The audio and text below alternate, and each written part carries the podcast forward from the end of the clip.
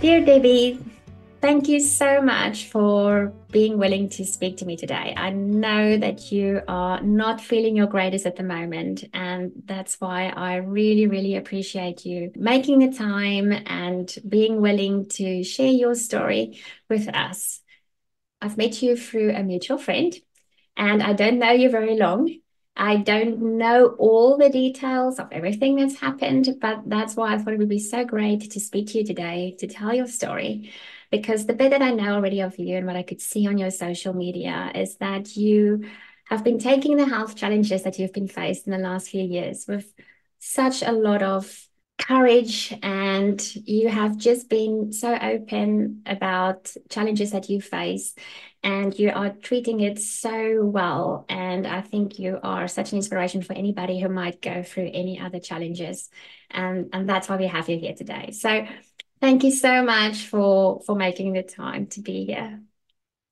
Thank you so much Liezl thank you for inviting me Thank you for those beautiful words already. You're gonna make me laugh already. but it's really it's humbling to be here and thank you very much for having me. Thank you. So Debbie, I think we need to start with with obviously your story and how everything started and who Debbie was a few years ago before you started having some health challenges. So, um, take us back a little bit to your background. So, you are a fellow South African, of course, mm-hmm. uh, and from the um, from KwaZulu Natal, which is on the east coast of South Africa. Thanks so much. Yes, I'm from KZN. I was born there in Durban 44 years ago. um, and I lived in the suburb of Westville for most of my life. It was a wonderful community. I went to the same schools and church and shops and um, a real sense of family living there for basically 40 years of my life. So um, yeah, very happy upbringing. Um, that's where I got my sense of community and I, I really enjoyed it. It became my little bubble and comfort zone where you know everyone by name and it really meant a lot to me. Again already from then you get to know people's stories and their lives you see them on a daily basis. Um, and after school um, i worked and studied. Um, and i worked at a pharmacy actually an emergency pharmacy that was open in the evenings.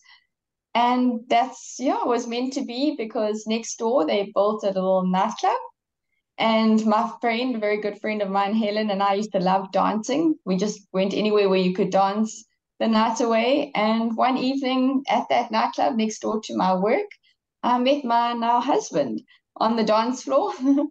so that began a journey. And after a few years, last year we celebrated 20 years of marriage. Congratulations. So, thank you. So that's quite a journey all on its own. But so from yeah, we stayed also same stayed in KZN. He's also from KZN. We've never left the two of us.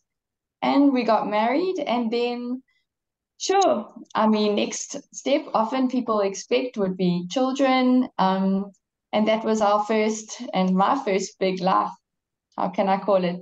Plot twist. in that um children didn't come naturally. And that began a journey um, that was unexpected. My husband and I, we battled the infertility for several years.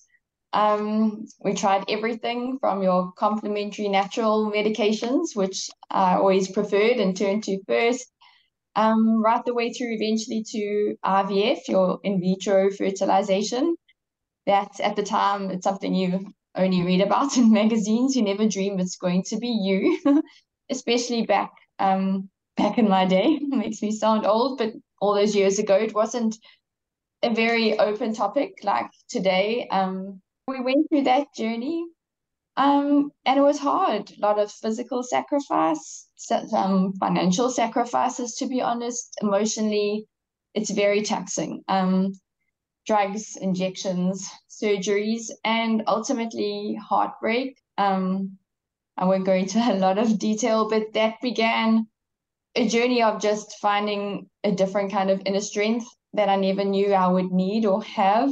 I suffered multiple miscarriages. Um, it was very hard. I became very bitter at times, um, very very broken, um, a lot of despair, um, a really dark place, especially for a lady when that's not coming I naturally. Think at that time, did, did anybody else really know that you were going through it? Because um, I mean, we're basically well, we are the same age, and uh, I can very much relate with you say that um, you know, in those days when we were growing up, you know, I just thought if you want children, you have children, you know. So I, I never knew the complexities of maybe not being able to. And I've seen so many of my friends really um, that had issues um, and and and really struggled to to fall pregnant. And I was actually quite. It was an eye opener in my twenties and thirties how many people struggled with that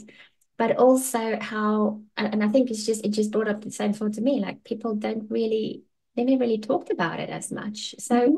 did anybody know what you were going through or was it very much something you just had to carry by yourself no I'm very very private that way especially back then and no in the beginning nobody knew for years um right the way up to actually my miscarriage which was sure like three years into it already um, nobody knew. You would just feel those questions that came, like, why don't you have children? And you can always say, there's plenty of time. I never wanted anyone to know, especially that topic. It wasn't talked about. I didn't know anyone else who was going through it. We were quite young when we got married. It, um, and so, no, nobody knew. But eventually, I'm very good at, like I say, putting on a mask, especially back then. Now I'm the opposite. Like, I'm like, take get rid of mask, be real and raw. But back then, you would never guess that I was suffering. I would go to the bathroom like at a restaurant for dinner, inject myself in the bathroom with the hormones come out. Nobody would know what was wrong. I just pretend to powder my nose.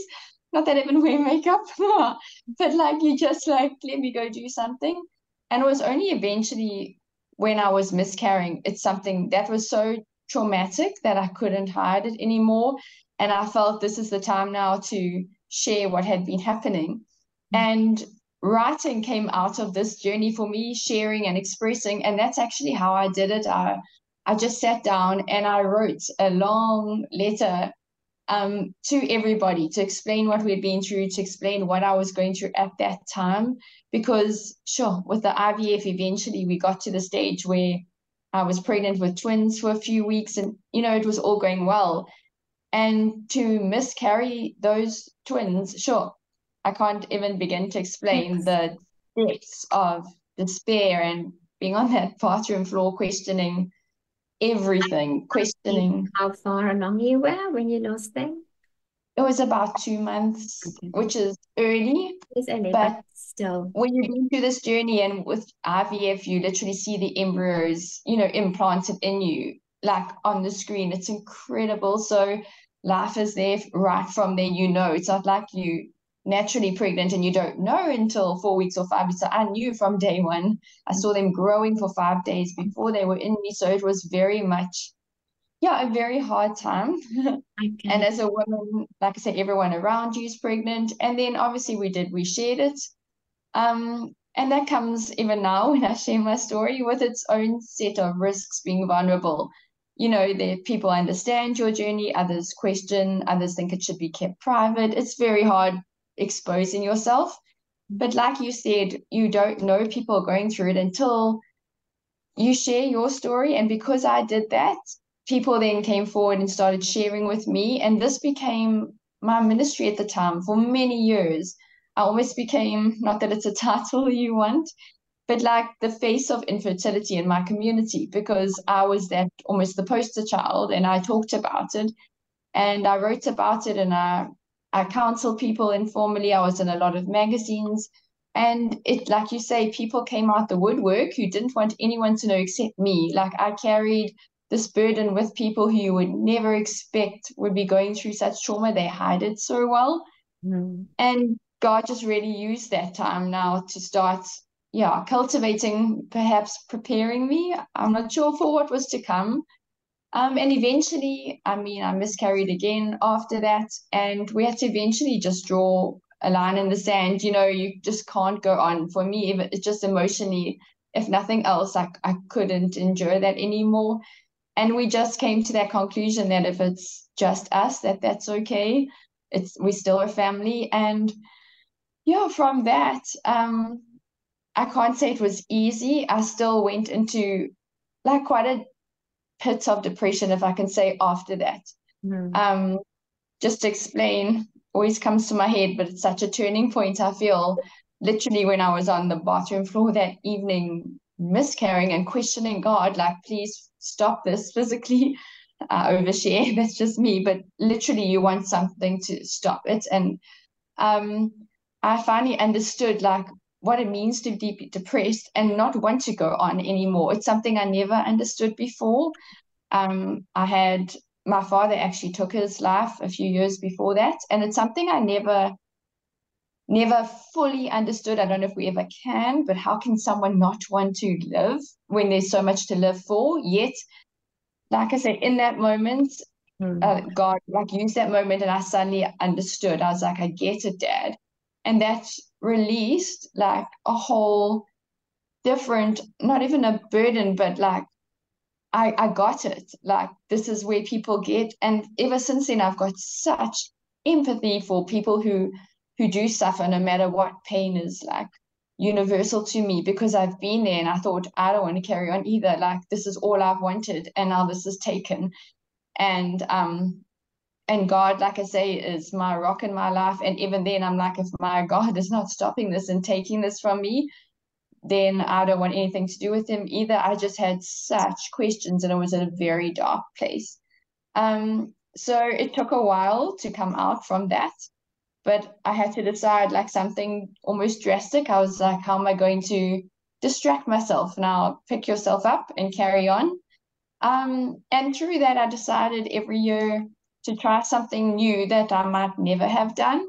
Simple things, nothing extravagant, but um, I, like I say, I was quite a shy person, but this brought out a new me that I never knew was there. And I just wanted to meet people and share stories and use my pain at the time. Pain to purpose was like, what can you say, almost a mantra I came up with.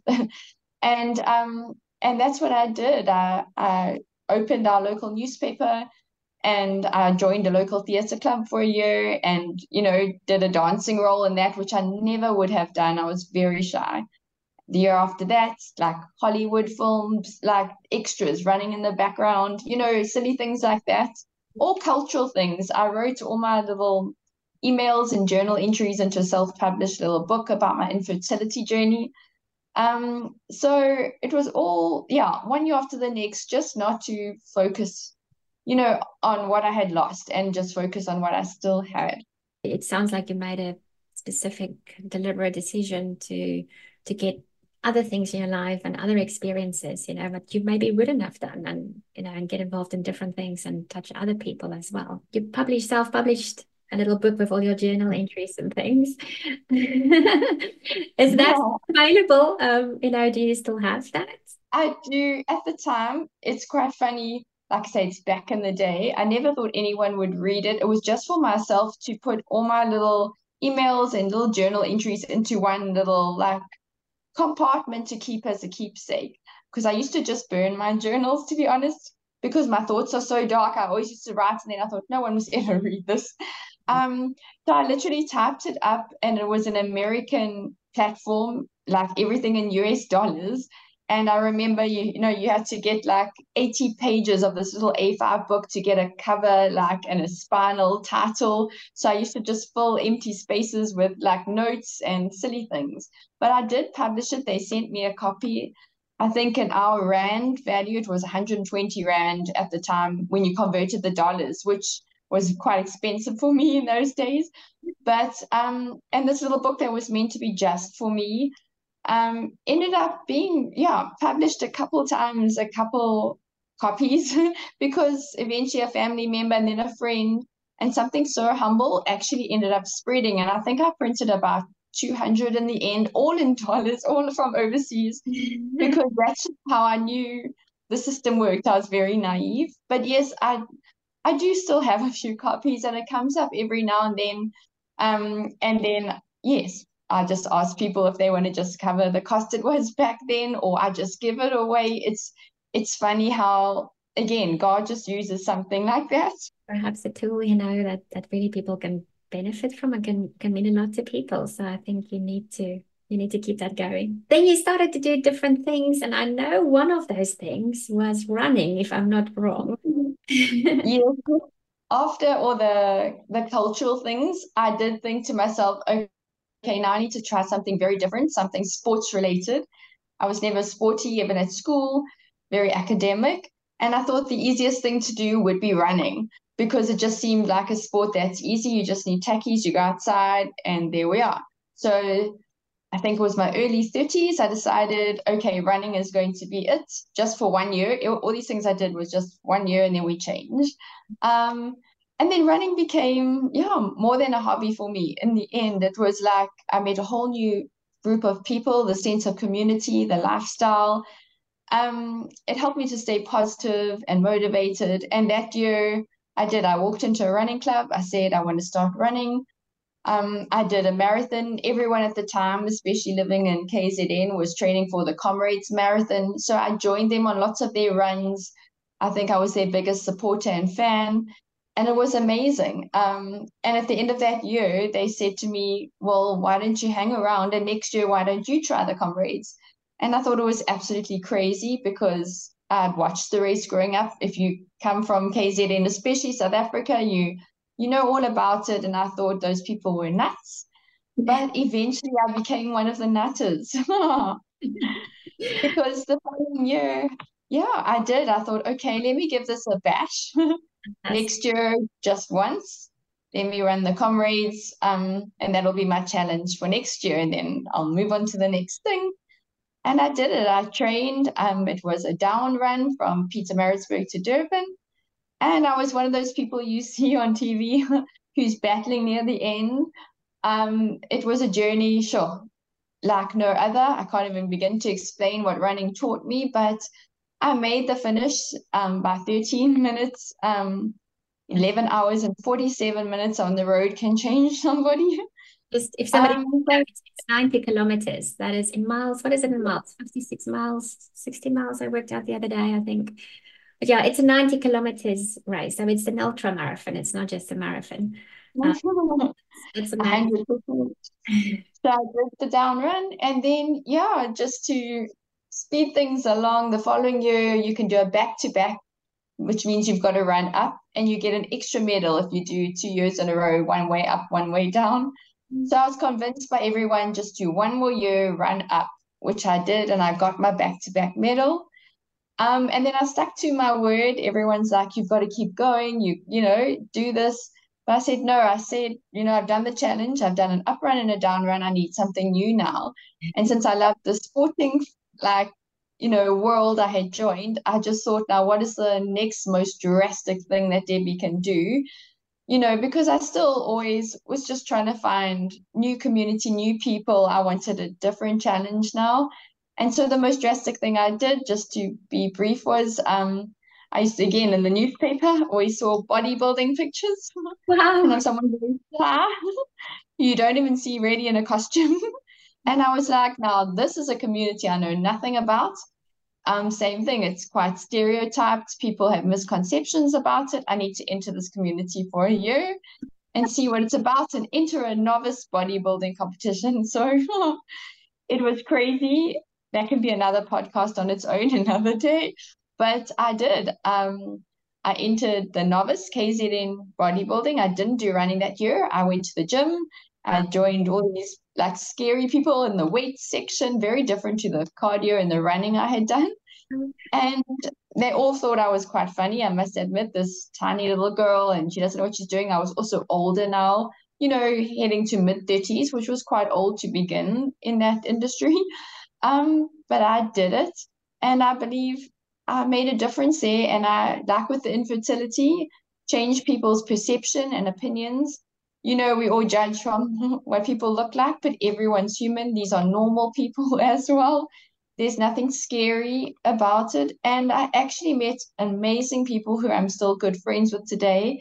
And I did quite well. Again, I think God used me there Um, it opened my eyes. I learned a lot, and it didn't last a year. After that year of doing as many competitions as I could, um, I was placed in the top three in the novice category.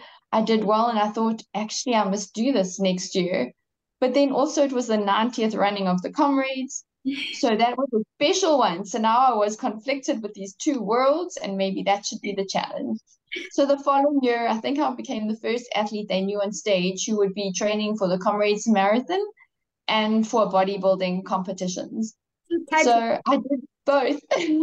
yeah, so I did both and I did quite well. And that went on for about four years. I ended up in the end, I've done six Comrades Marathons and about five years of bodybuilding. Those next five years were both the sports.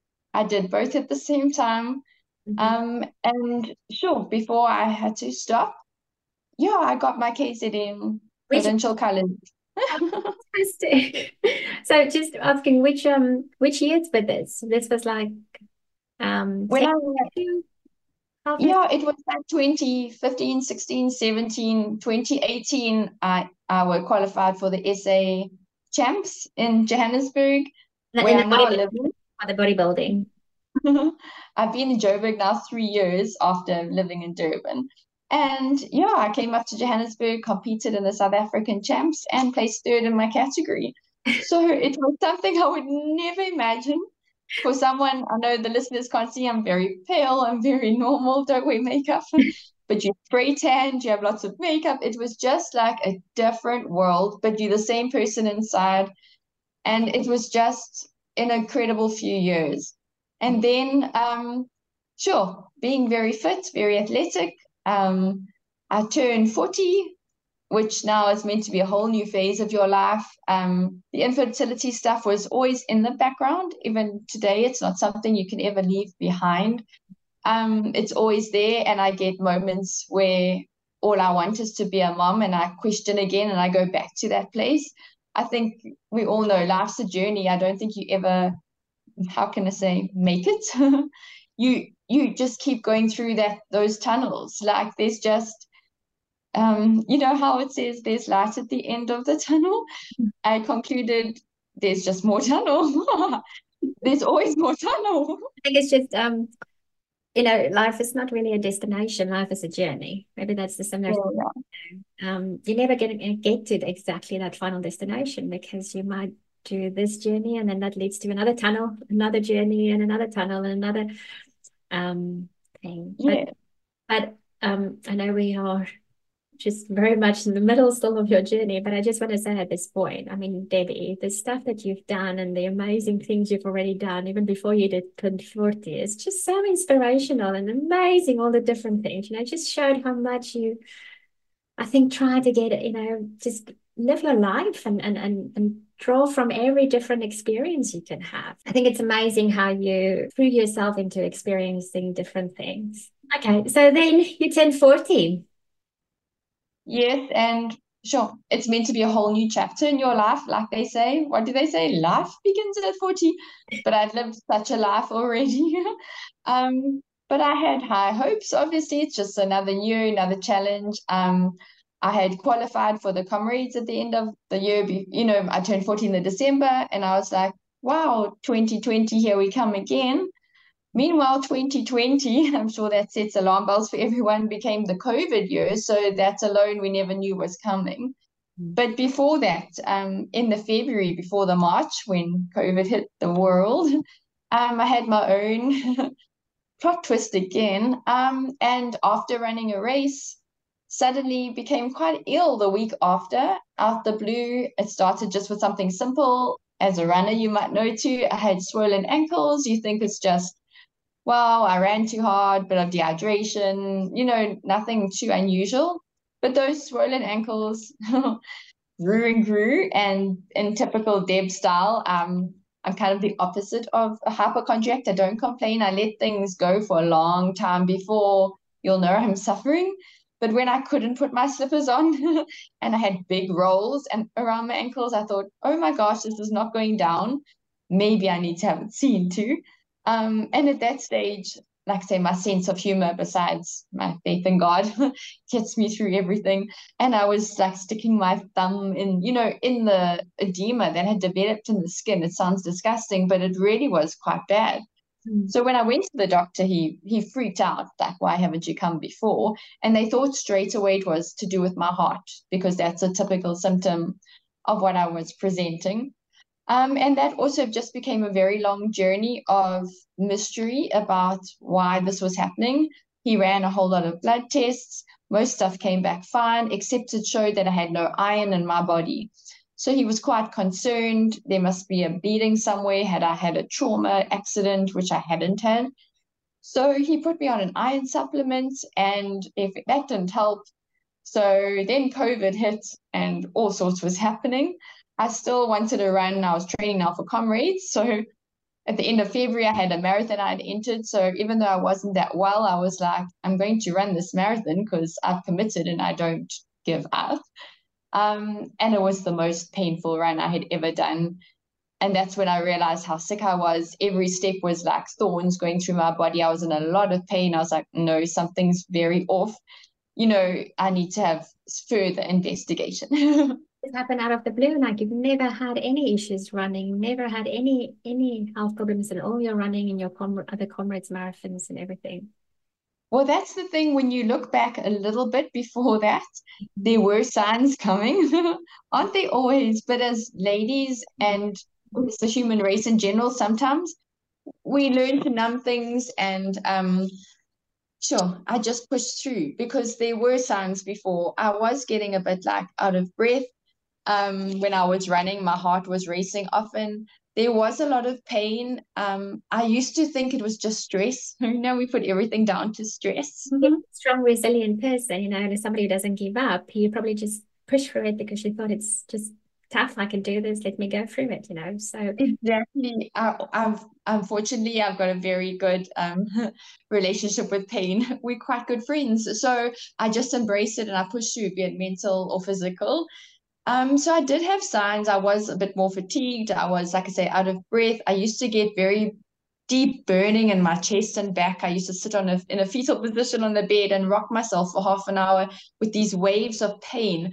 But again, you can always I thought it was just like I say, a stress thing, or I ate something funny, or I'm just tired, or etc. So eventually the doctor sent me to a specialist to cut that story short. Um, and he again, he saw my ankles, which by now had gone down a lot, and he freaked. And this is a gastro specialist, and I was like, "Wow, you should have seen it back in, you know, when it was bad. This is nothing. This is normal now." So every time it's just become a pattern. I go to a doctor, they think I'm like crazy and I'm this weird phenomenon because they've never seen things present like they do in my body. And the person they see and then the person on paper, it just doesn't make sense to them because they always like, but why are you so awake when your levels show you should be tired and you should hardly be standing you know? And i'm like well it's my mind. I just program myself. It becomes a new normal which isn't really good but it's i guess my coping mechanism. But in the end this doctor went internally. He believed there must be bleeding internally for me to have no iron left in me. And they did find internal bleeding. My whole stomach because by this stage i'd also lost a lot of weight. That was a big symptom that was coming and coming I got very skinny, like lots of kgs off, which I'm still now, you know, three years later building again. Um, and it was quite frightening. I did become very frail. In the end, I was getting quite sick by this stage. And my whole stomach lining he found was lined with ulcers, bleeding ulcers, and it had already eroded my stomach lining, which is why I wasn't absorbing any nutrients like malabsorption that explained the anemia because of the iron loss and the bleeding and the weight loss um, and the pain and the acid and everything explained. Um, and they were like close to bursting. It was quite disgusting. We won't go into detail. But he even said, You're very lucky because if it had burst, you know, it could almost be fatal, you know, with these ulcers. Um, and I had pushed too long, and my heart was suffering a lot because it's under strain from the anemia, hence you know, my ankles swelling up, um, the protein and fluids were leaking into the tissue. Hence, I was becoming, you know, very swollen. I was very sick actually, and I didn't think I realized it at the time, although I could physically see it in the mirror when you actually had a good look. You're like, wow. But when it happens slowly, you don't you don't pay attention. Anyway, um, so I was given iron supplements. We sorted, you know, sealed me up like tablets for the ulcers. And at the end of that year, unfortunately, when I was told don't stress, take it easy, but with COVID, my husband ended up losing his job and we had to leave KZN and we came to Johannesburg. Um, so I came here very sick, very frail, not looking great. I was also quite yellow. My liver had started developing issues from being so sick as well. Um, so physically, I looked yellow, this skinny little yellow stick who was now dropped in the middle of Joburg to start over. so that became a whole new challenge. Um, I have to find a new doctor just to like look after me. And I wasn't getting much better and didn't go to the doctor at first. It was hard to adjust to living here. And eventually, I love lying outside on the grass, just something random. I love to do like a starfish in the sun on the grass, ants all over me. I'm in my happy place. Um, and I got bitten by a spider. I left the spider bite until my finger was huge and green and gross. and I didn't go to the doctor. I went to the pharmacist and I said, please sort this out. And he's like, nope, you need antibiotics. But that little spider, it's funny when you look back, I see purpose in everything. On the grass that day, that spider bite in a way saved my life in a different way because going to the doctor she wasn't concerned about this spider bite. She was concerned about why my hands are so yellow why am i so yellow?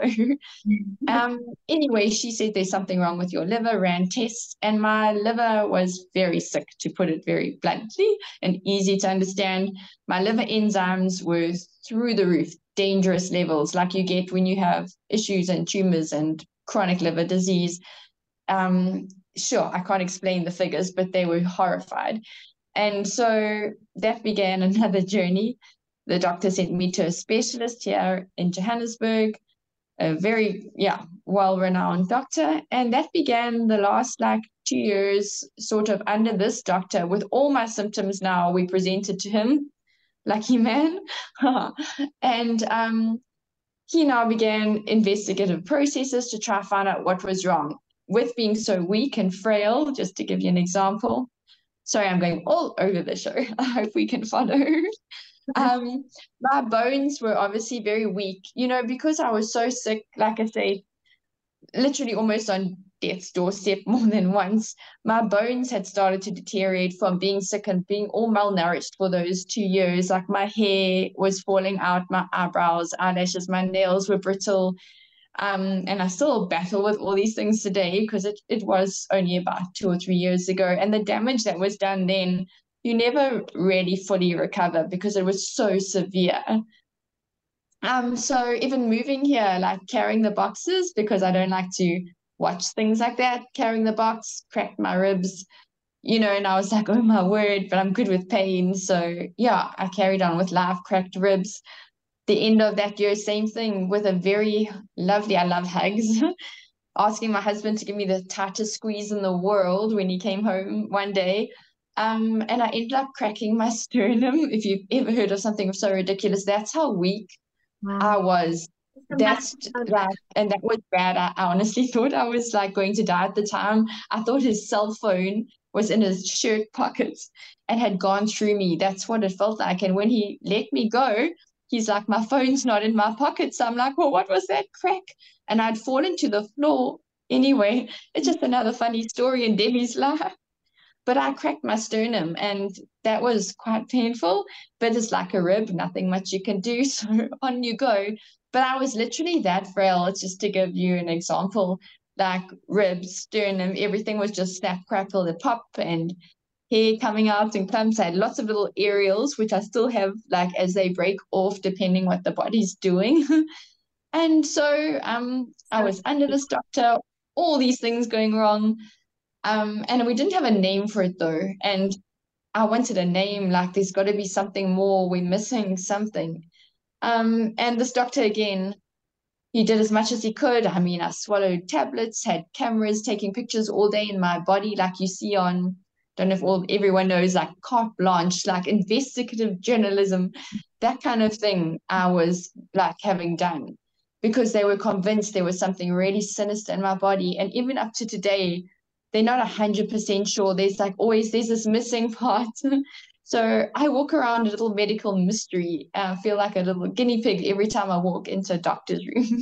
Did you know what caused those ulcers? You know, obviously these other things developed from that. Do you have any idea?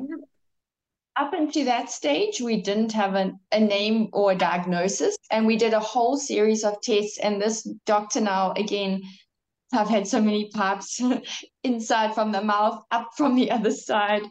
Um, like I say, if I was ever shy before, I've lost, I've lost that because you have to just really, you feel like a piece of meat eventually. From the infertility days to now, it's just like nothing shocks me. I'm the most calm, casual patient. Like say, my pain through running and life, my pain threshold and fatigue is so high and strong. It's like, you know, you can do anything to me and I won't flinch. It's quite, it's quite scary, but um, it's quite fun as well. You have to see the funny side. like I say, it's my funny, dark sense of humor.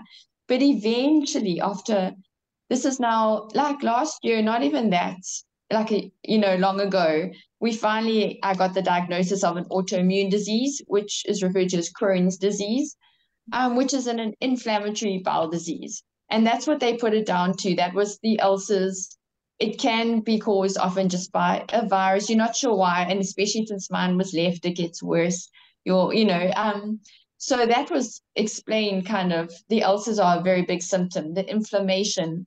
I often did get sore joints. Um, you get stars and like mouth ulcers, and there's a lot that goes on.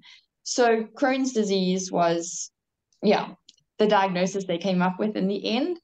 And then um, it affects the lining of the digestive tract. So your little villi are attacked um, and you can't absorb. So treatment, it's not something that's curable.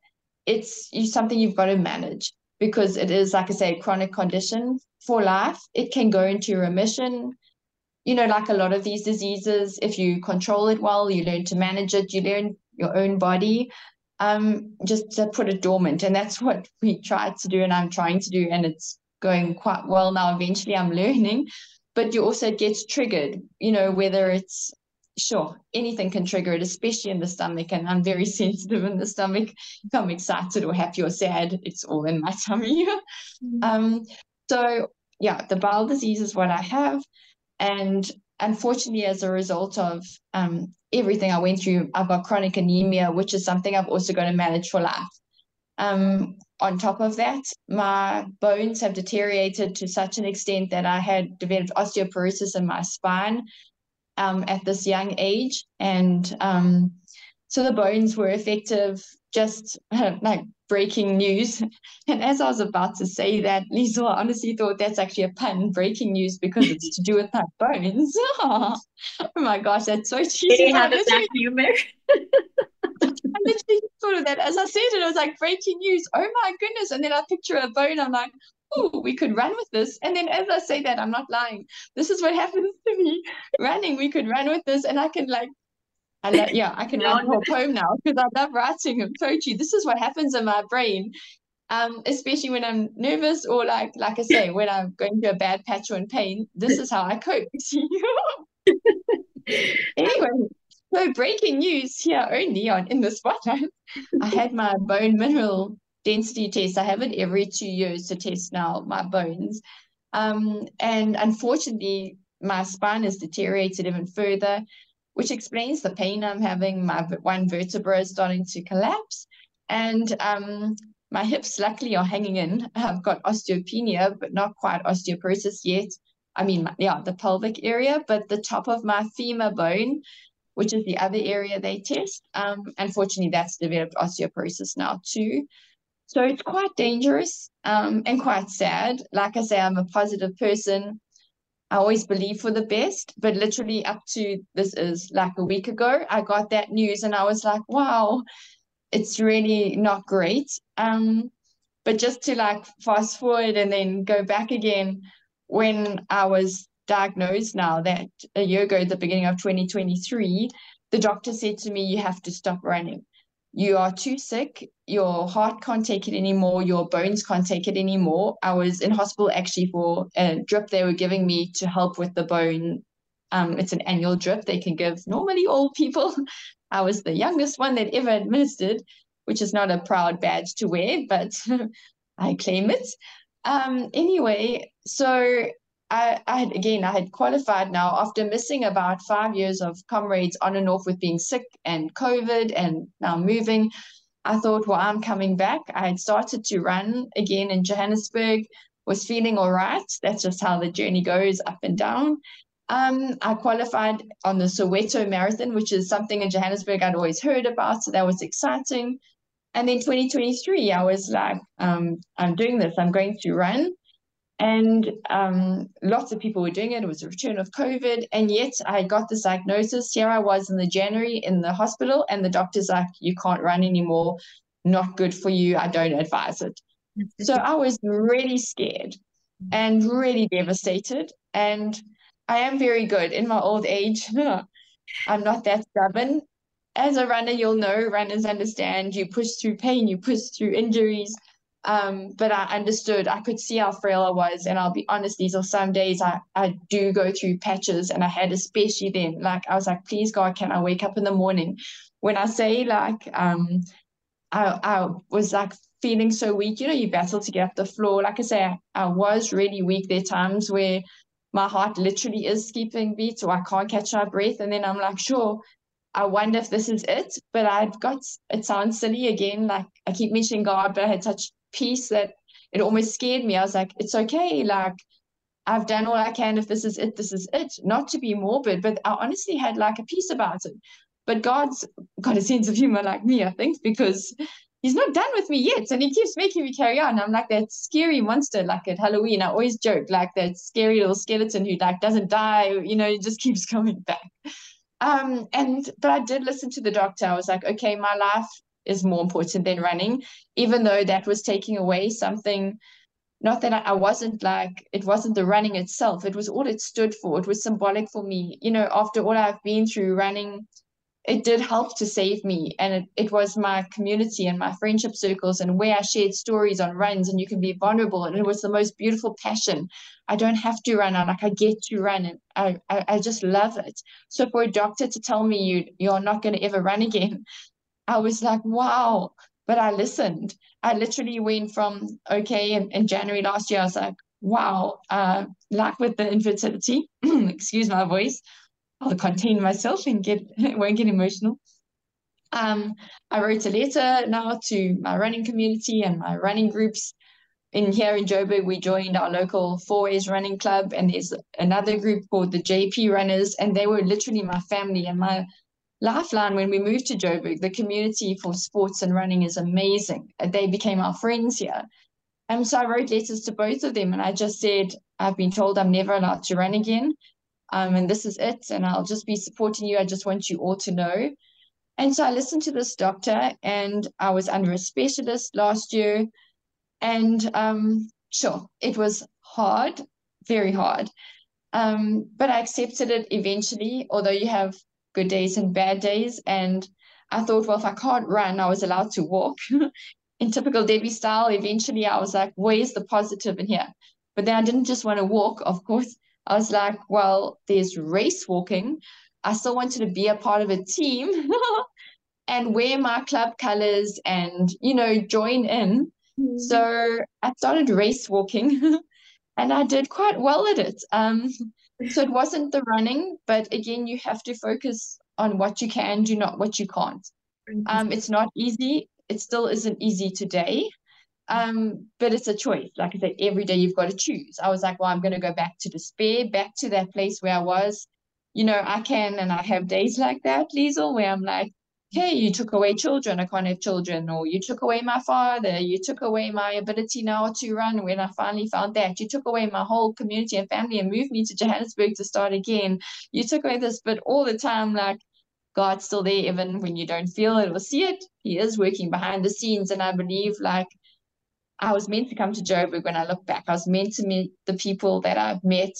And I listened to the doctor, I began race walking. So I met a whole new community again. Here, like so I was able to once again embrace new people I would never have met, whole new game, and that was going well. I still wasn't well, but I've learned to manage it. I was on iron supplements, calcium supplements. I'm meant to be on chronic like pain medication for my Crohn's and things, but I'm good with pain. So so far, I'm not on anything for that. Um, but then my body, like I say, I was still so weak. And eventually it was like, this is too much. Even with the walking, um, I ended up getting a fracture in my leg, kind of out the blue. Um, and my tibia just fractured. And I wasn't even running. And that's again, and this is like six months ago, I thought, sure, wow, I'm that weak that I can't even walk and my bones are crumbling. And again, it was such an eye-opening, scary experience because I can't explain to be put into a moon boot and crutches now.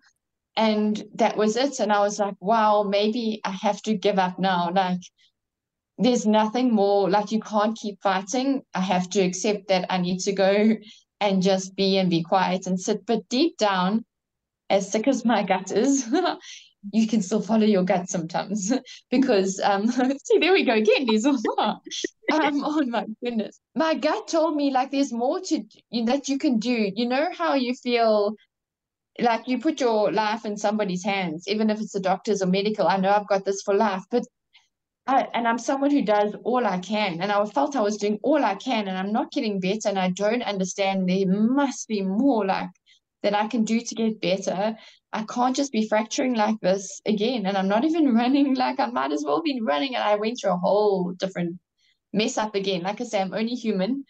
And um, yeah, I still, like I say, every day you grapple with things. Um, you're never going to arrive at that perfect place. Um, and so with that diagnosis, I was now in a moon boot for the three months last year.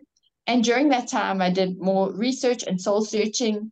And I was like, I need to find someone else who gets this, who gets me medically as well. And there's got to be something new to try. I need to try something new, like give it one more bash to just manage this a bit better because I can't be this weak. And yet, you know, this whole year's gone by and I'm doing what I should and I'm getting worse.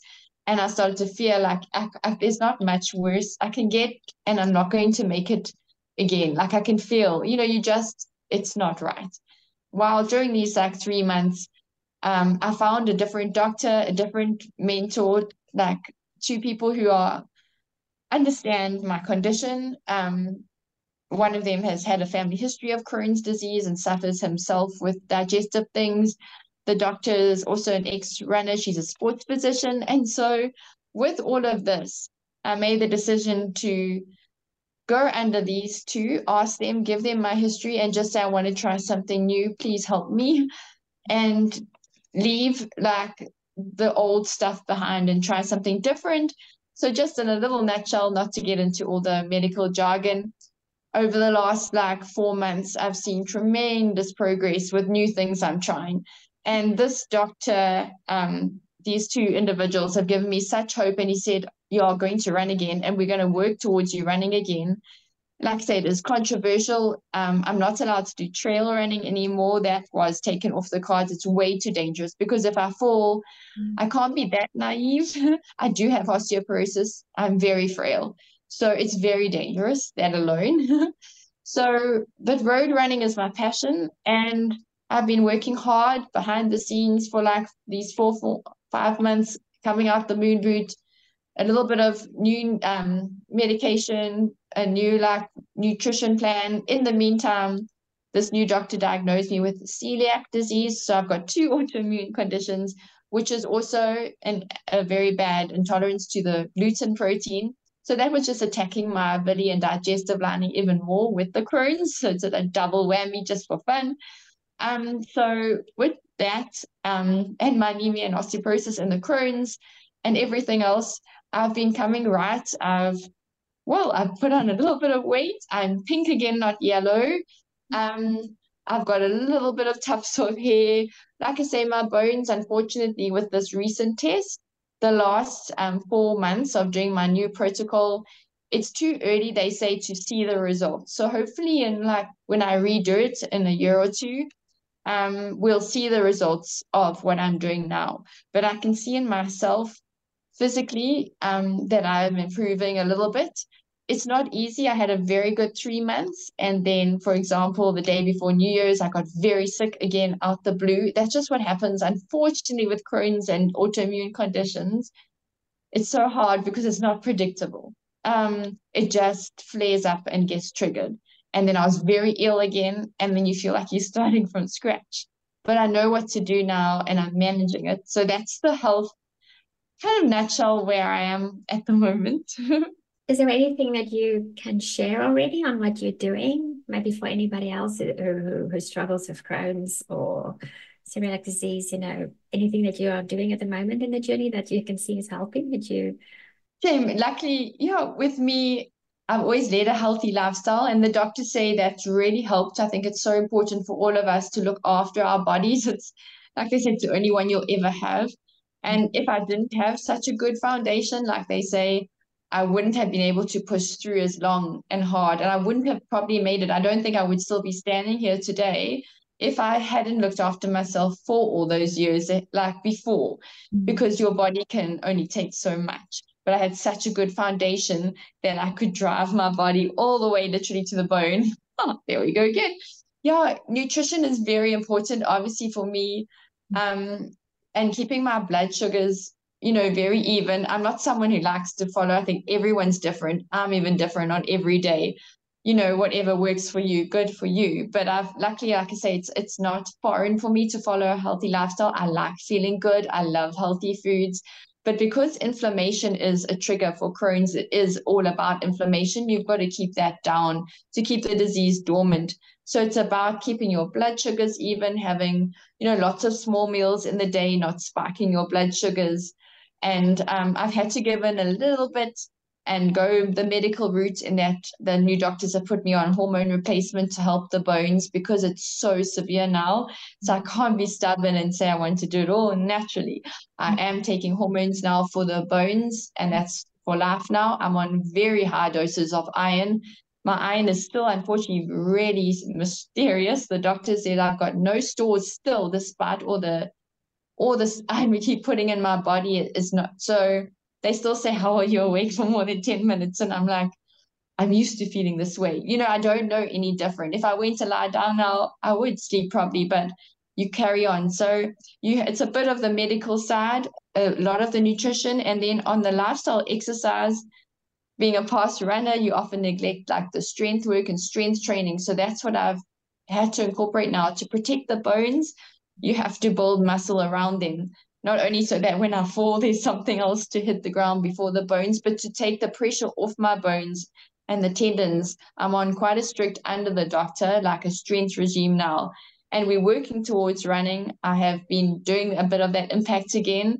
We have to be very careful because before, like I say, my bone could just fracture. But with it being a bit stronger, we're going very slowly. Uh, hopefully, as of even this week, more breaking news. I will be doing my first like road walk, jog, run like in a year.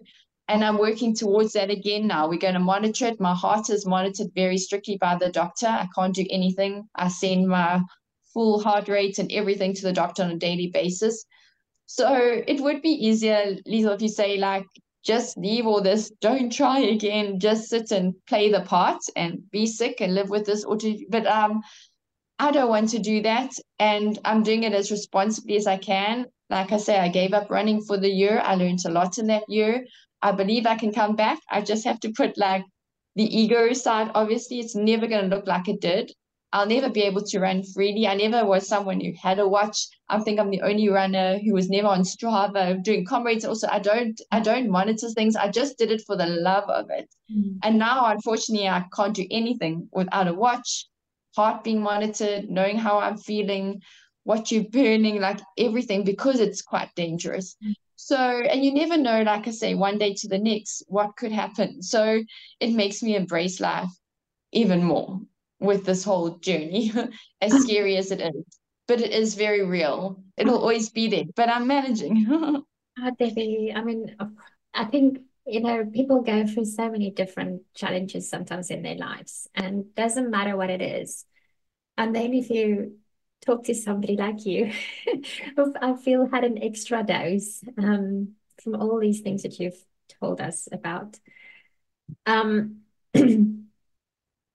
like you say, I think we can always ask the questions, you know, why did this happen to me? Or why this? Or why now this? And why this? You know, and sometimes I think, and I think maybe that's how you think about it as well. These journeys are only really with all, all you go through it's worth it if it can mean something else for people around you. It, it's not easy to talk and be so vulnerable about this, but I'm sure that all these things just give anybody, for whatever thing they're going through, a bit of hope like, oh, there's other people also struggling with something. It's not always, you know, just me. And I just, I just think it's so amazing how you just decide to make the best of the situation. Like, honestly, mm-hmm. people will not just, some people probably would have already, most people, I almost want to say, just have given up and said, oh, I can't run, I can't even walk. Um, maybe, you know, because if I fall or if I hurt myself, I break a bone, you know, I might die. Um, I can't do this, it's too risky. I can't do this. And you just decided, well, sorry, I'm going to do whatever I can and I'm going to get the most out of what I can every day. And honestly, baby, that is such a, that is such an inspiration. Um, I can't begin to fully grasp, you know, everything you must have gone through in in all the detail. I know this is a high level version, I just want to thank you for your for sharing your story, and I want to thank you for being so open about it because I trust that this um this channel and your story is gonna get even it's gonna get to people who you never might have mean something to them you never might know, but you might also you know just have people who who might reach out to you how can people get in touch with you? How can they follow you? I know you you are quite active on sharing very inspirational, and I find it very inspirational for myself. Oh, photos and messages, you know, quite frequently on your social media. Yes, I absolutely welcome welcome anyone. Um, Debbie Ivins, it's very simple. Yes, be it Instagram, you'll see Debbie.ivins, Facebook. Um, you're most welcome to get in touch with me. Um, that's if I can almost say that's what keeps me going is sharing my story. Um, because I think we all battle, and by sharing your story, you know, we all have. It even helps me keep hope alive, if I can just say that and give one more waffle about that, because um, sure, throughout this, I've questioned often, you know, like what is the purpose of life? Like you say, it would be so easy to give up um, and for me, you know, my faith in God, that is my biggest reason why I still am still standing and still here. No matter what I'm going through, my whole like my whole like prayer is that like I want God to get the glory and for people to see him through me. But um that's where my hope comes from. And like I say, just choosing every day, like that's what I tell people. like um choose every day to have a good attitude. Like, don't wallow in that self pity. It's okay if you do, like I've shared, I often do, but you've got to like decide. I'm not going to, you know, be a victim of my circumstances. Um, I'm going to like be grateful. That helps a lot. Just be grateful. Go lie on the grass and look at the sky. Um, and the sense of humor, like we've mentioned, that helps a lot. Laughter is the best medicine. I think friendships, very underrated medication that's helped me a lot. And I mean that. That's why what you're saying, reach out because people feel alone. You are not alone. And that's not just a cliche. You really aren't. You will be amazed how many people are going through what you're going through. So please, honestly, anyone can reach out. I'm always there. That gives me such purpose. I will always make time to share. Um, and yeah, to use your experience, I think for me, my pain to purpose and is what keeps me going when it's tough because I have tough days. Like I've said to you just recently, it's not always easy. Um, and it can be lonely, even for me. Like I have days where you feel very alone, and to navigate this disease is hard. It's still unpredictable. It still is. Um, but things will get better, I believe. Like I say, things are getting better. Just like chatting to you now, we would never have met. I would never have done this if I hadn't gone through everything. Um, and this is incredible. So thank you as well for allowing me this platform to share and be vulnerable. And like I say, we must just keep showing up. I try to keep smiling, but at the same time, like this medical mentor of mine says, like it's health before performance. and that's also something very realistic, but I think it's a really good one we can all learn from. Like your health is very important. If I don't have my health, then I'm not going to be here um, to share.